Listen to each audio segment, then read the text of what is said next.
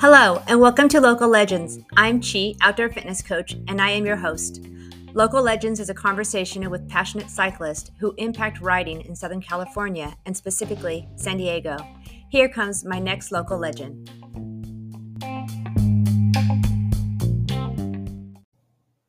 Hi, everyone, and welcome to episode four with Pete Tholl. This interview may seem out of order because it was originally recorded on December 1st, 2021, when I was doing Local Legends on Instagram. For those new to Local Legends and this podcast, I originally interviewed my guest in person and on Instagram Live, not knowing what would come of these interviews. And after my sixth interview, I decided to change the platform to podcast to make it more easily accessible. It also seemed fitting to re release this episode after my most recent interview with Chris Horner, where Pete is mentioned a few times. It's because of this interview with Pete that I learned about Pete's road racing history and about Chris. A little bit about Pete. Pete was my fourth guest and my first racer on Local Legends, and I did this very deliberately. As I mentioned, I didn't know about his road racing experience, but I did know he constantly performed at the top of the mountain bike races, competed in Cat 1, as well as gravel races. I've known Pete since 2016 when we raced on Tasco mountain bike race team. This was a very unique race team that was curated by Milwaukee Marc and Nate after a virtual Strava race called Tour de Dirt brought racers out of their holes competing on segments and later created a home for a band of misfits. Anyway, Pete was was and still is an exceptionally strong rider and racer. For me, I always leaned into what he had to say because he shares a lot of wisdom as a racer with no nonsense, no ego, and no bullshit. Enjoy this episode with Pete Tholl. We kick off the interview with the, his Dirty 30 results, a quick and dirty mountain bike race held annually around Thanksgiving. Here we are. Welcome, everybody. Um, I am Chi with Outdoor Fitness Coach, and I am here with Pete Tholl. Um, this is our episode number four of Local Legends. And um, so we are going to get started. And congratulations, um, Pete, on your race this last weekend. Oh, thank you. Yeah. Um, so I just want to start with the the race. How did it go? Um, it went well. Um, it was a hard, hard course, uh, five, six mile laps at Verona. And it's a really challenging course. Um, not many places to rest. So yeah. technical, uh, technical rock drops and a fair amount of climbing. I think about 4,300 feet for 30 miles. Wow. Um, it's tough. By the time you get to start the fifth lap, you're pretty much ready for it to be to be done. Yeah. So just to kind of preface, I guess I didn't say this. He did a Dirty 30 last um, last weekend, which is a mountain bike race for those who are not mountain bikers. It's a local race that is held with a Quick and Dirty um, team and Victor. And you did pretty well overall. Yeah, I think I worked my way up to third overall and um, was first in the 50 plus. Yeah, so congratulations. Thank you. Yeah. Um, so this is a good kickstart to how you got into racing. And for for those who don't know Pete Tholl, um, he is a avid racer, cyclist, and all things road, gravel, and mountain bike. And if you follow any racing locally, he's usually at the front of the pack or on the podium. Um, and I know you're very humble, so you won't say that. So for uh, for those who've raced against Pete, they're probably um, wondering like, how the hell did he get this fast, and how is he this fast at this um, young age of 59? 59.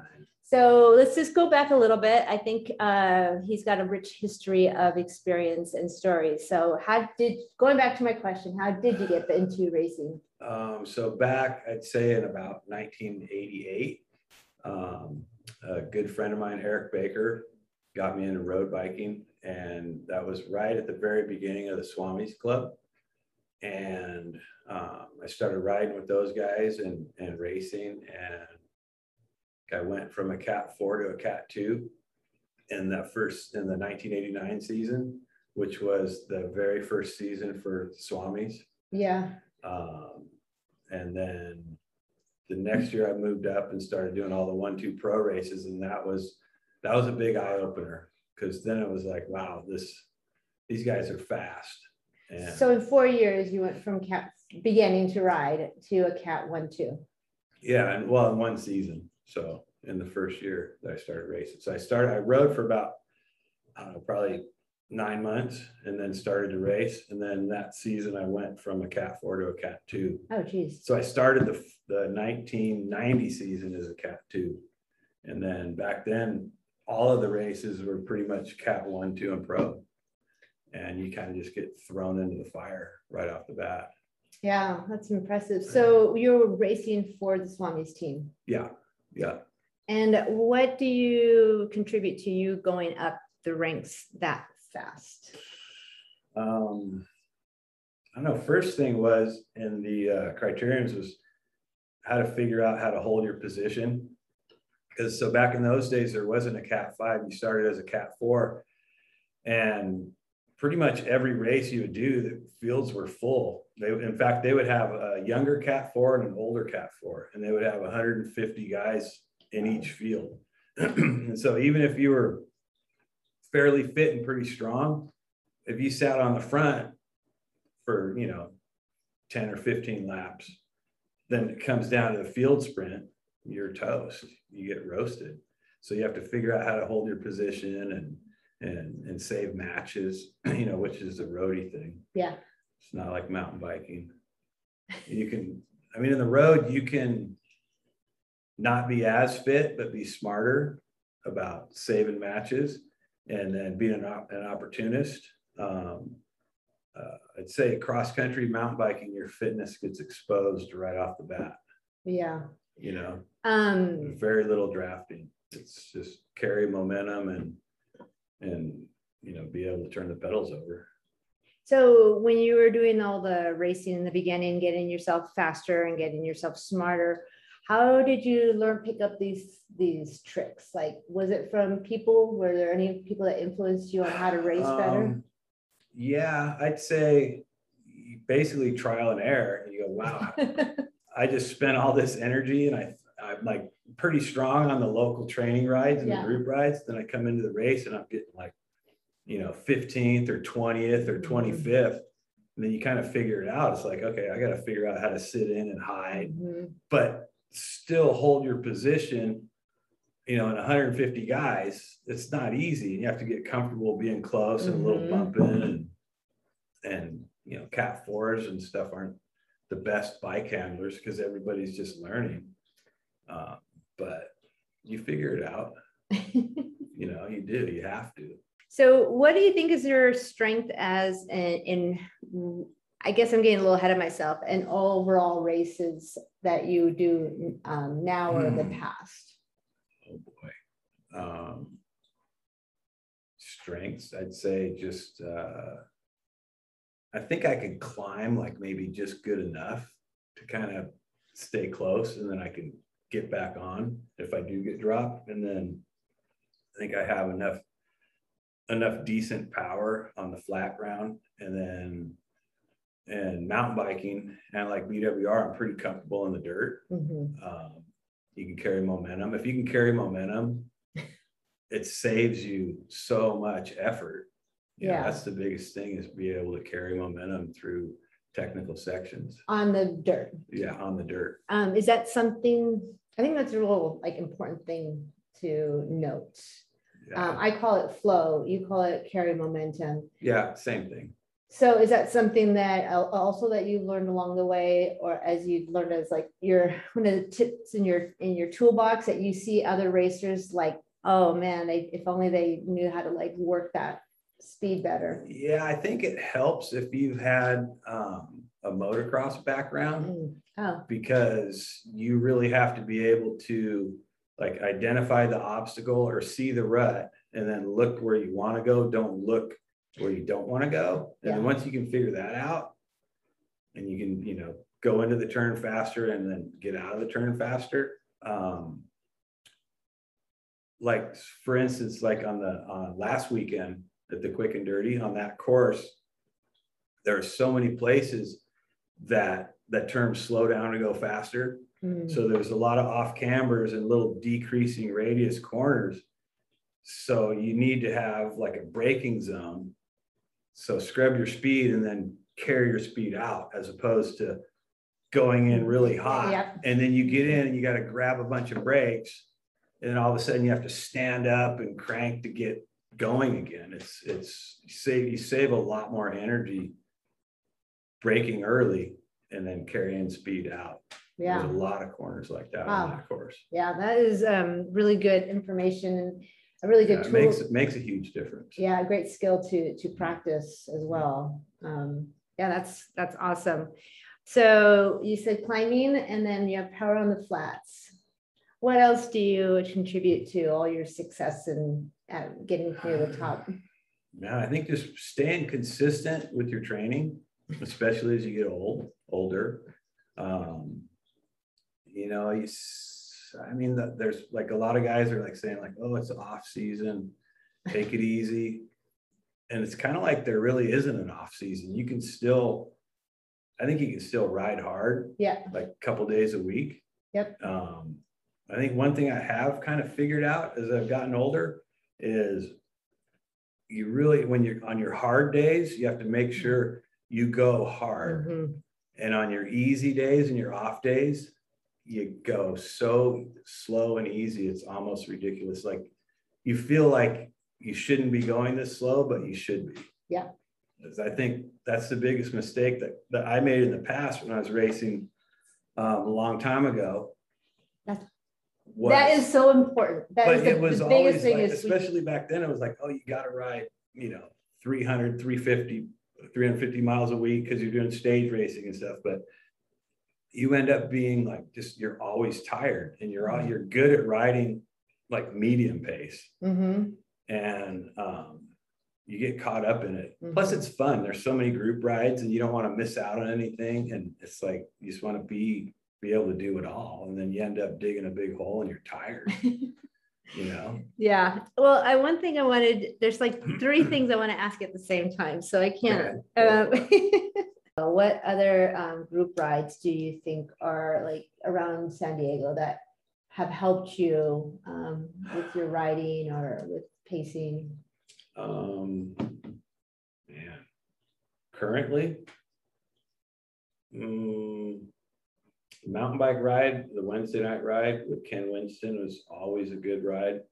Super steady, fast, good pace. Um, a few years back, we used to do the, um, the one around here in San Elijo Hills, the uh, Oh. Hump Day Hammer Fest. Um, there's still a couple guys doing that. That was when I first got back into riding. And those guys used to just beat me up every Wednesday night.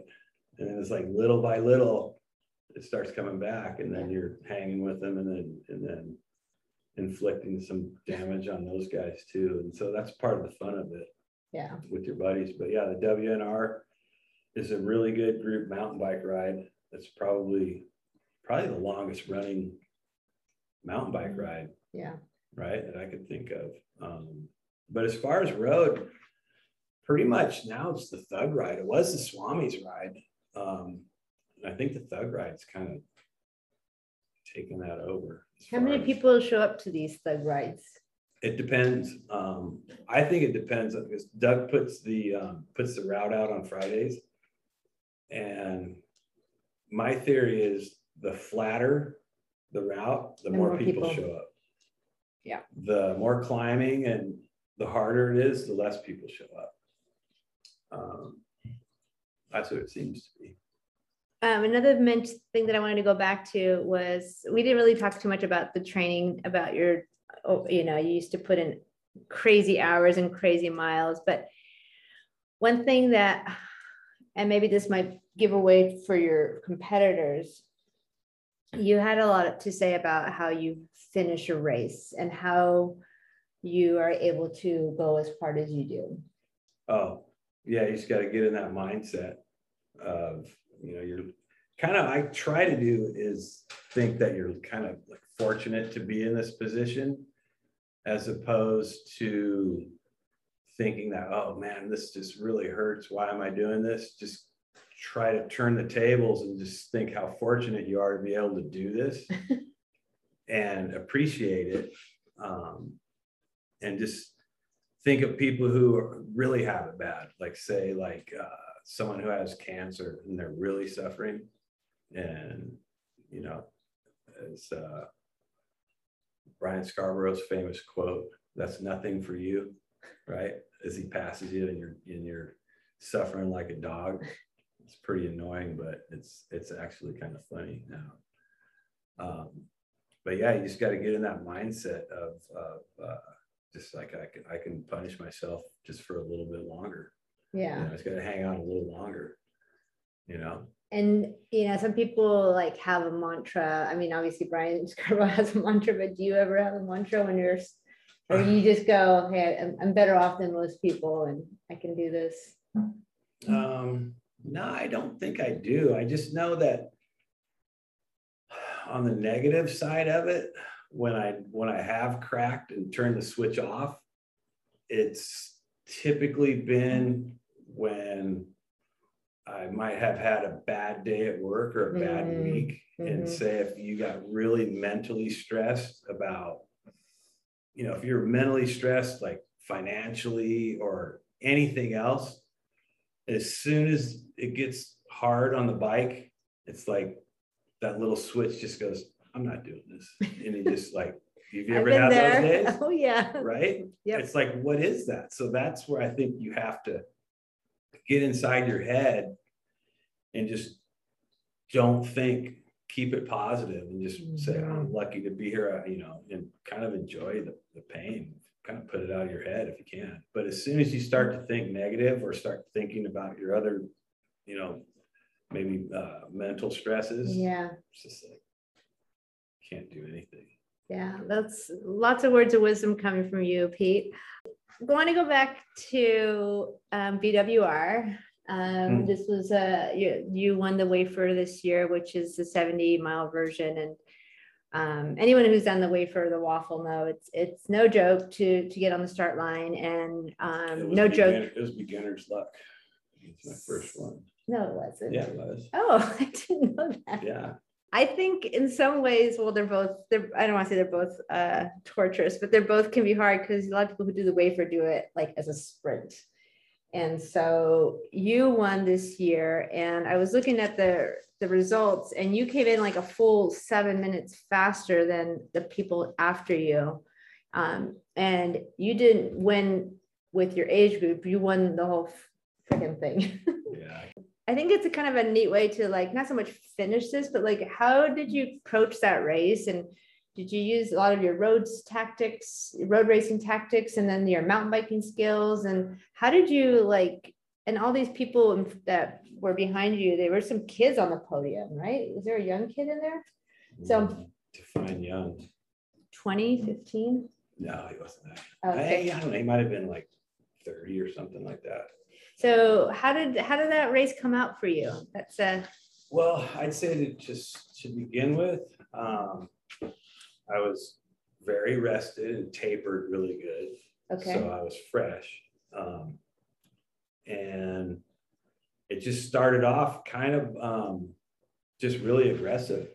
Um, so I think that was that was you know guys were just kind of like oh it's way too early to go that hard right and um, I kind of got caught so it was to recap it we started off and right about before we got on the Del Dios Highway I saw Mikey Malloy was up the road Mhm.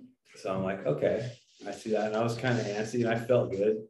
So I bridged up to Mikey as soon as we got on Del Dios Highway. And maybe 30 seconds later, a triathlete that I ride with sometimes at Fiesta Island, um, Swiss Tim, we call him, he bridged up. And then pretty soon it was just me and Tim. And we were catching the back end of the waffle guys Mhm. and we did the turnaround. And then by the time I got to um, the dirt section, what do they call that again? Lemon twist. Lemon twist. I was by myself. And it was kind of like, okay, what do I should I just and I just made a decision just to just Keep going. yeah, just keep going. Just kept a steady pace. Um, you know, Pat got a lot of people in between myself and the rest of the field Yeah. because I know Carl Bordine told me that he they could see me while they're on Del Dios and they're like, ah, it's right there. It's, you know, they could see me. So I wasn't that far ahead. Yeah. Um, but I think if you get the traffic between you and then you hit the dirt with some people Yeah, between, that- I think that helps a lot. Um, and I just kept plugging along. I mean, there was a point when I was coming back, like when you're going into the headwind, coming back through Elfin before you get Mhm. to, The last climb, to climb up, um, West Haven. Quest Haven, the dirt, I'm like, I felt like I was going so slow. It's like, they're gonna catch me and they're gotta catch me. You know, you just start fighting those voices of, you know, I mean, it's like, it was hard to do like 250 watts was like hard to do at that point, you know, going into the headwind. I mean, you're tired. I've been by Mhm. myself the whole time. And I just kept plugging along and um, I had Big Mike, Big Mike Shaw, kind of helped, he kind of paced me up double peak. And but then once you get to the top of that, you got like a, you got a second wind. Yeah. It's like, okay, I, can- I I can go. do this. Yeah. Then you start to feel good. Yeah, that's awesome. So, yeah, it just worked out. I had good legs and I just went for it. And, you know, I guess what's the worst that can happen? They catch you and Then you fight for the finish. yeah, I mean, if you don't try, you'll never know. That's So, awesome. Yeah, it worked out. So I was pretty lucky. And I had a good, at a road bike. Um, with, uh, I did thirty-two tubeless road tires. Okay, So I think that's the key is Oh. having the right stuff. for you. Yeah, if you're comfortable in the dirt. I did crash in the dirt at one point, and- Oh. But whatever, I, I, I got up and finished still, but, um, I still think it's a little bit better to risk the road tire in the dirt to have the, the, the speed on the road. I think it's a better setup, Wow. So. Just caution to the wind. You are an excellent on the dirt, so you can handle that. Thank you. I've seen people do that and not know how to maneuver the Well, I- like I said, I did hit the ground once and when you lose your front end with road tires, it happens fast. It's like, you're not getting your hand out or anything, you're just shoulder and head right on the ground. So Ouch. anyways, Um, okay, one more deep question and then you got this. Um, what would you say to an aspiring racer as a tip if they wanted hmm. listen to your coach. Um, I would say your hard days need to be Mm. hard. You need to be all in on your interval days or whatever day you pick to be hard. If you do intervals on a group ride or if you have a Mm. coach.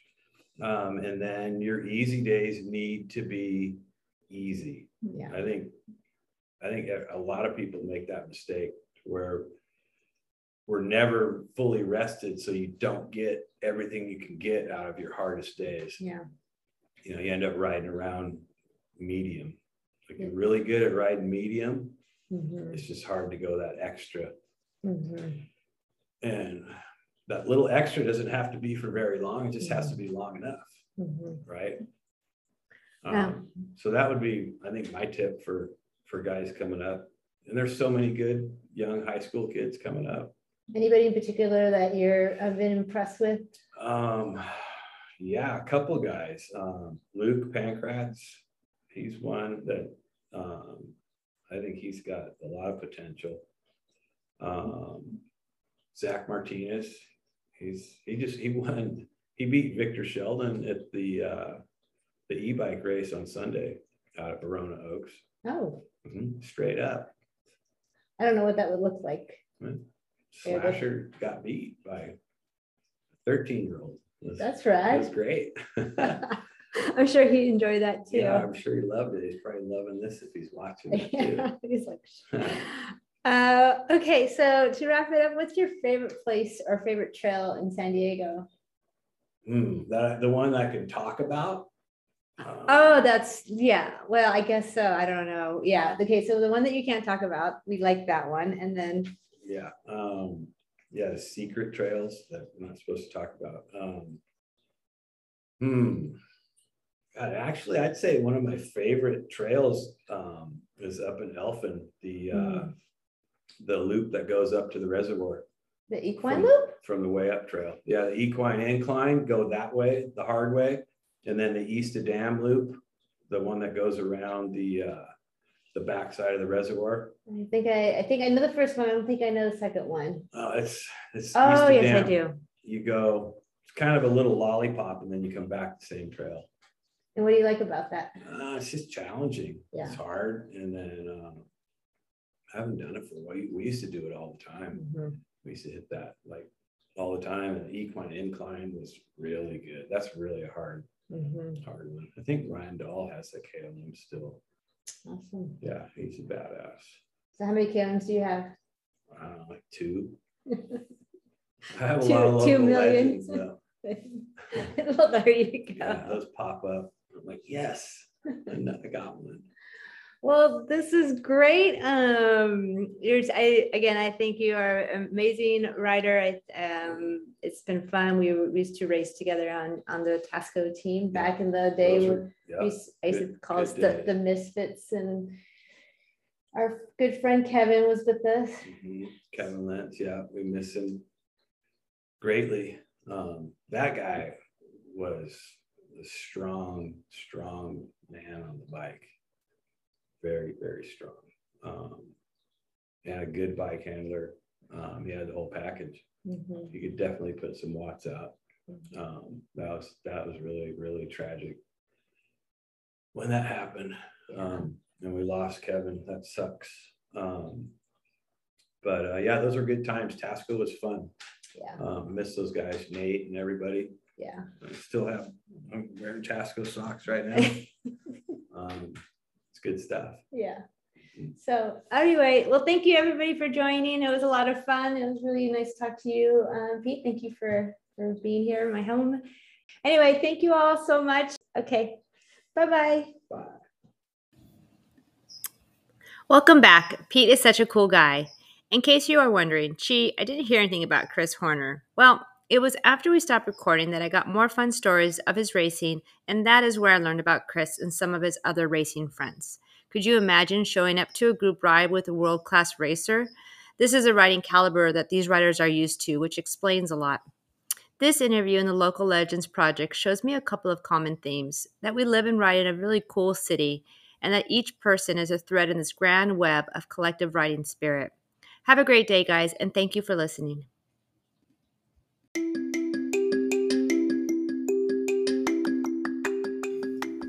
Thank you for listening to Local Legends Podcast. If you are enjoying these episodes and find yourself looking forward to my next guest, please consider supporting my efforts through Patreon. It helps with the time to prepare and coordinate the interview and to put together like a little package ready for you to unwrap and savor. I spend extra time so you have a seamless experience and enjoy a good conversation. Go to patreon.com forward slash outdoor fitness coach. Thank you.